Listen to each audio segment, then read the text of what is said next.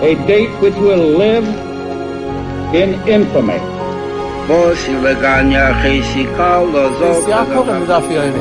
Both of those projects, initiatives, got off the ground because of the Ger Rebbe. The 11 Olympic team members slain in West Germany. The Olympic Games. Zugehört waren Brüder in Amerika.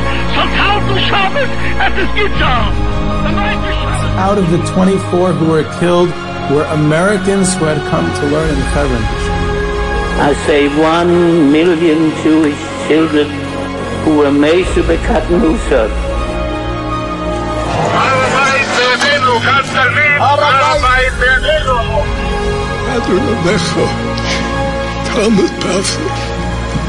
Whoever heard such beautiful words, It is never too little. It is never too late. And it is never enough. Jewish History Soundbites, bringing alive the world of our glorious past. Here is our host, live from Jerusalem, Jewish historian and tour guide, Yehuda Geberer.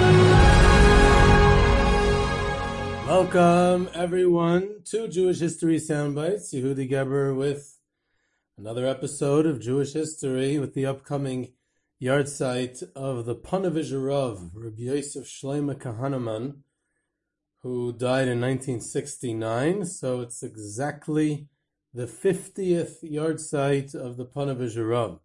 Very uh, monumental occasion. So I'll speak a little bit about him. He came from the Litvish Lithuanian town of Kuli, and when he arrived in Telz, he was known as Yasha Kuler, and um, he ultimately became one of the most uh, energetic, charismatic, dynamic builders of Torah. A very fascinating person, a real people's person. Very, very had a fantastic sense of humor also and um, both in the pre-war era and for sure after he um, made it to Eretz Yisrael to try to rebuild what was lost in the Lithuanian world that he knew and loved. When he was a Bacher in Telz, he was already a natural leader. Um, in fact, he one of his first expressions of leadership was in a revolt in Telz. Interestingly enough, he led the anti-Musar revolt. Uh, there was quite a lot of upheaval in Telz, which is really a story for maybe a series on the Telz Yeshiva. You can't get the whole Telz history into one episode. It'll probably need a, a few. And at one point, the Lamdanim, the top learners in the Telz Yeshiva, didn't want the the uh, Musar guys trying to take over and the Mashgiach taking over. So they joined forces with the Maskilim in the Telz Yeshiva, and the two of them together revolted, and it actually shut down the Telz Yeshiva for, for a period of time. So the ones who led the revolt were Yasha Kuli, Cooler, Yasha Cooler, the future Ponevezher Rav, who was the head of the Lamdanim, and his good close friend, who later became to be known as Avram Herzfeld, who later was a very a famous secular Zionist, one of the heads of the kibbutz movement, and uh, they they found they when the yeshiva they actually shut down the yeshiva because of this revolt. So they opened a yeshiva. The they opened a rebel yeshiva, Telz yeshiva in the uh, in a shul in Telz, and the Ponevezher Rav as a bacher was the one who was considered, in quotation marks, the Rosh Yeshiva of this rebel yeshiva and it lasted a few months. And of course, he had no money, so to support the guys there during this rebellion, and uh, and uh, and he he confronted the Rosh Yeshiva of Telz, where they had revolted from, where they had where they had left. Reb Leizer Gordon, and in one of his first fundraising, probably his first, he told them, "Your Talmidim are starving and they're learning Torah." And Reb Leizer Gordon after all the heartache they had caused him, these rebels, he gave them money, he gave them support. That's because Reb Leizer Gordon loved the Torah and he loved his Talmidim no matter what they did. But it also was the first time that the Ponevezher Rav tried his hand at fundraising, which would ultimately become one of his trademarks. He was the biggest and greatest of the fundraisers, maybe in history. And um, interestingly enough, uh, in another quirk of history, uh, many were surprised at the Panovich Rav's success in the 1950s and 60s in getting plots of land from the Israeli government, in getting in all his connections that he had in in being able to open new institutions, in being able to secure different properties that he was trying to pursue, and building rights. And he was very, very successful. And he definitely was successful because he was a, a master organizer, good with people, good at negotiating. But aside from that, one of the most powerful people in the Knesset and the Israeli government in the 1950s and 60s was Avram Hertzfeld, who happened to be a close friend of his back from Telz Yeshiva. So he had an insider in the government then, and that definitely made things a bit smoother and easier. He was a very close Talmud of Reb Shimon Shkop in the Telz Yeshiva, later of the Chofetz Chaim and the Kail Kachim. He married the daughter of one of the great rabbis of Lithuania at the time, Reb Leib Rubin, who was the Rav of Vilkomir. He was later the Rav of Vilkomir. He was when he got married. He was still the Rav in Vids, and um, actually Leib Vilkomir, as he came to be known, was quite a famous rabbi at that time. He's quoted by Rabbi Wasserman and in other in other uh, Sfarim at the time. He had a yeshiva in Vilkomir um, for younger students. And uh, the Rabbanah Rav was one of his sons-in-law. His other son, he had another son-in-law, Rav Usher Baron, um, who was the Rosh Hashiva in Panovich, together with the Panovich Rav. In fact, Rav Usher Baron was the main uh, Rosh Hashiva in Panovich because the Panovich Rav was always fundraising, even before the war. So the one who was there day to day was Rav Asher Baron. A third son-in-law of Reb Leib Vilkomir was Rav Shraga Feivel Horowitz, the son of Reb Baruch Horowitz of the Slabodki Yeshiva, and he was actually uh, named after his grandfather, Rav Shraga Feivel Frank, and he was the last Rosh Yeshiva of Slabodka. Essentially, he was murdered by the Nazis in Kovna, and um, Reb Leib Rubin died before the war in Vilkomir. And uh, in fact, some of our tours of Lithuania, we end up in Vilkomir. It's, it's not that far from uh, our route that we usually go on. There's an old shul in Vilkomir that I bring the groups to um, and speak about Rabbi Vilkomir. And also there's a plaque outside the shul, interestingly, to a famous maskil who came from Vilkomir, Moshe Leib Lilienblum, who that's also a story.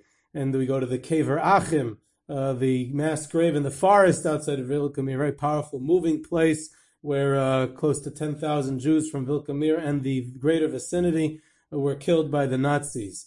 Um, so that's that's Vilkomir. Now the Panovich Rav eventually becomes the Rav in in Panovich um, after World War One, after the previous rabbi Reb Itzela Panovizer had passed away following World War One, and he becomes the leader of Panovich Jewry the Panovich Jewish community, which is one of the larger Jewish communities in Lithuania in the interwar period. He was the rabbi.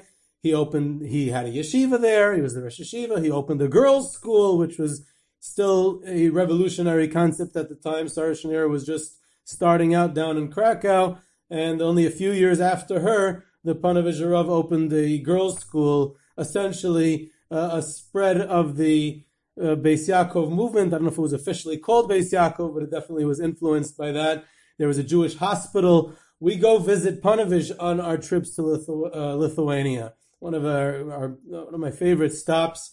There's a, a, lot of Jewish memory in that place. There's a Jewish center where there's an elderly, uh, one, probably pretty much one of the last Jews living in Panovich today who keeps uh, the memory going. He has plaques all over the town what the various different buildings were that the Panovich Rav built serving the Jewish community, a lot of public institutions. That's what he was always constantly fundraising for. And um, there's a video.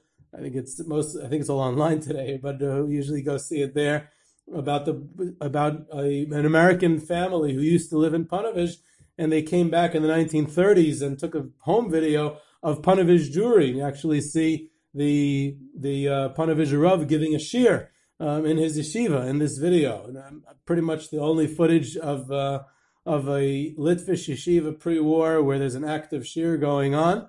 Um, and um, the Panovich yeshiva today in Panovich in Lithuania is a bakery, unfortunately. So we go to the bakery and we show them this is where the yeshiva was. There's a plaque there as well. and uh, in a weak attempt at my phenomenal sense of humor, I tell the groups that this is the bakery that is the the uh, Yeshiva building, but there might be another bakery in Panovich that they claim that they're the genuine yeshiva building of Panovich.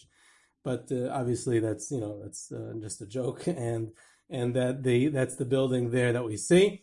But um, the Panovich the Panovich Rav built all that. He went fundraising all over the world before the war. He was in Americas and Western Europe.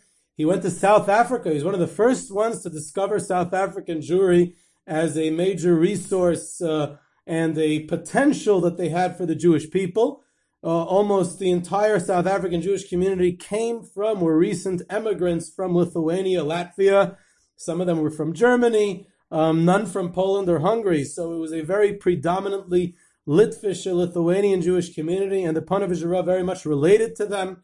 Um, he loved them. It was one of his favorite places, both before the war and after the war, in a very in a very great expression of Litvish elitism, which the Panovich definitely had a very healthy dose of that. He predicted that South African Jewry, even though they were heading towards assimilation, and even though they were overwhelmingly secular, especially in his later years, in the post-war, in his last visits to there, he said one day South African Jewry is going to come back to Judaism, is going to come back to Yiddishkeit, is going to come back to a Torah way. Why? And he said because they have not yet they they still have, excuse me, they still have their Litvish characteristics. They still have Litvish midas. They still have the nobility and the aristocracy, the purity, the beauty of Litvish Jewry, and that natural uh, connection to Yiddishkeit, their Litvish midas, is what's going to bring them back to Yiddishkeit. That was his prediction back then, and uh, and incredibly, it was it was almost a prophecy because today. Um, to the best of my knowledge, it has one of the largest proportions of Shomrei Shabbos of any Jewish community in the entire world. It's, I think, about a third uh, religious, and it's almost all Balei Tshuva. So there you go. Chalk one up for the Panovich Rav.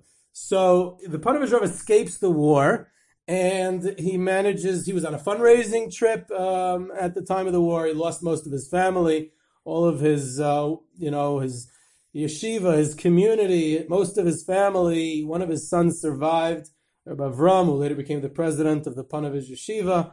Um, almost everyone else is wiped out. He comes there to Yisrael and he understands what's lost. And if there's one way to describe the Panovich Rav in the way the post-war era remembers him, is that he was almost the only Litvish Lithuanian uh, Torah leader, Gadol, that was uh, completely affected and his entire being bespoke the trauma of the Holocaust. And everything that he did after the war was trying to uh, express that in Holocaust memory and trying to rebuild what was lost and talking about it in every single speech. There were quite a few Hasidic leaders like that. The Klausenberger Rebbe, the the um, Rebbe was famous. It wasn't so common in the Litvish world. I don't have a good explanation for it. It's probably more psychological than historical. And but the Panovich Rebbe was definitely very much like that. And um, he sought to rebuild right away, which many did. But uh, he rebuilt with a with a vision that was pretty much unmatched. He during the Battle of El Alamein, uh, which which brought the German army the closest it ever got to Eretz Yisrael, he starts to build Panovich Yeshiva and people say you're crazy to build Panovich Yeshiva. And he says, not only am I going to build Panovich Yeshiva, I'm going to build a building that's going to fit 400 students. And they told him not only is is Rommel on the gates of at the gates of Israel of Eretz Yisrael, of Palestine at the time, but there isn't, and this is this also gives us a picture of what Eretz Yisrael looked at at the time. They told him there are not 400 yeshiva guys in the entire Eretz Yisrael. There's not 400 people in the entire Israel that want to learn Torah. And you're opening a yeshiva for 400 guys, you're never going to fill it up. And he says, okay, I'm going to build it anyway. So they tell him, you're dreaming. And this becomes a famous clarion call of the Panovich Rav. He said, Ich aber ich schlaft nicht. I'm dreaming, but I'm not sleeping. And he says, I basically I have a dream. Now he's not Martin Luther King. He has a different type of dream. but he builds out on a hill in Bnei Brak, and there's three hills that form the perimeter of Bnei Brak till this very day. And he decided he's going to get the land of all three hills. One of them is going to be Panovich Yeshiva, and the other two in he's gonna he's gonna rebuild the other Litvish yeshivas. He wants again. He lives in the shadow of the Holocaust, and he in independent Lithuania in the interwar period.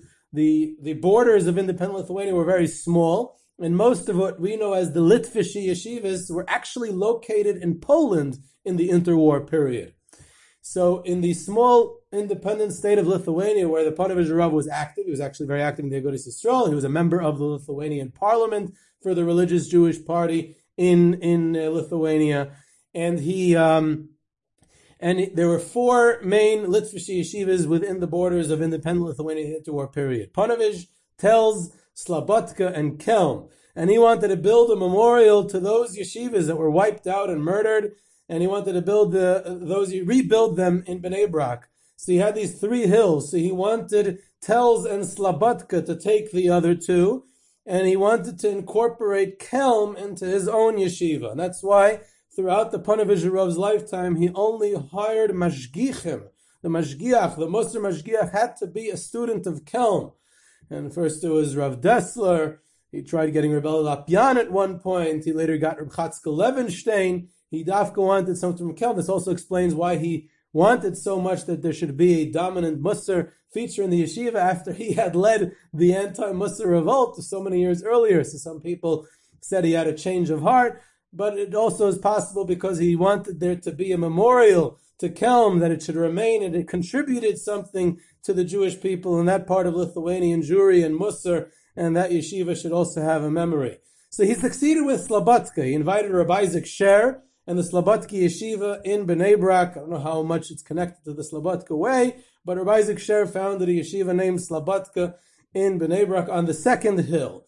He invited the Telz Yeshiva, but Rav Motel Katz and Rabbi Meir Bloch had already uh, um, uh, founded the Telz Yeshiva in the United States in Cleveland, and they weren't interested in moving it to Bnei Brak. So instead, he moved on to others. He said, I'll invite the Mir Yeshiva. They're coming to Eretz Yisrael now. But Rabbi Yudel Finkel decided to open the Mir Yeshiva in Yerushalayim.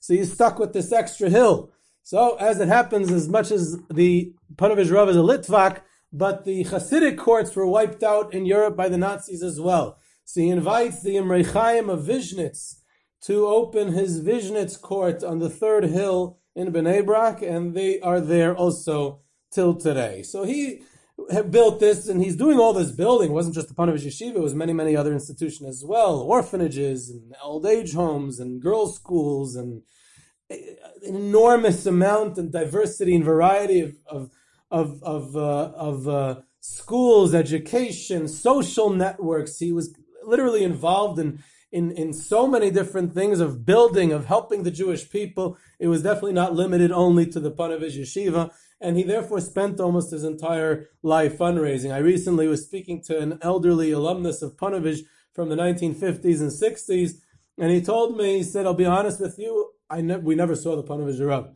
He came for like a visit, and when he would visit, we would go and try to schmooze with him.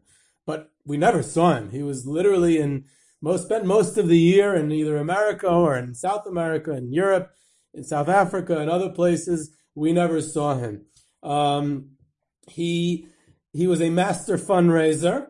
He he and and he uh, he was able to you know and he was collecting small donations. He was literally going to people's doors asking them for five dollar, ten dollar donations, which even in the 1950s wasn't that much he said that even though he told someone that even though he's fundraised his entire life and asked thousands and thousands of people for money, every single time he knocks on a door, deep down, something within him wishes that no one would answer and he wouldn't have to be ashamed and embarrassed to ask for money. That's a big insight into who he was. First of all, that uh, that it's shameful to ask for money, even if you're the Panovich Rav, even if you're charismatic and everyone loves you and you're great with people and you're going for such a noble cause also, but it's still embarrassing to ask for money.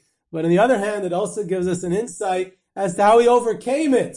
And he was the greatest fundraiser in history and fundraised pretty much from the beginning of his public career till the day he died.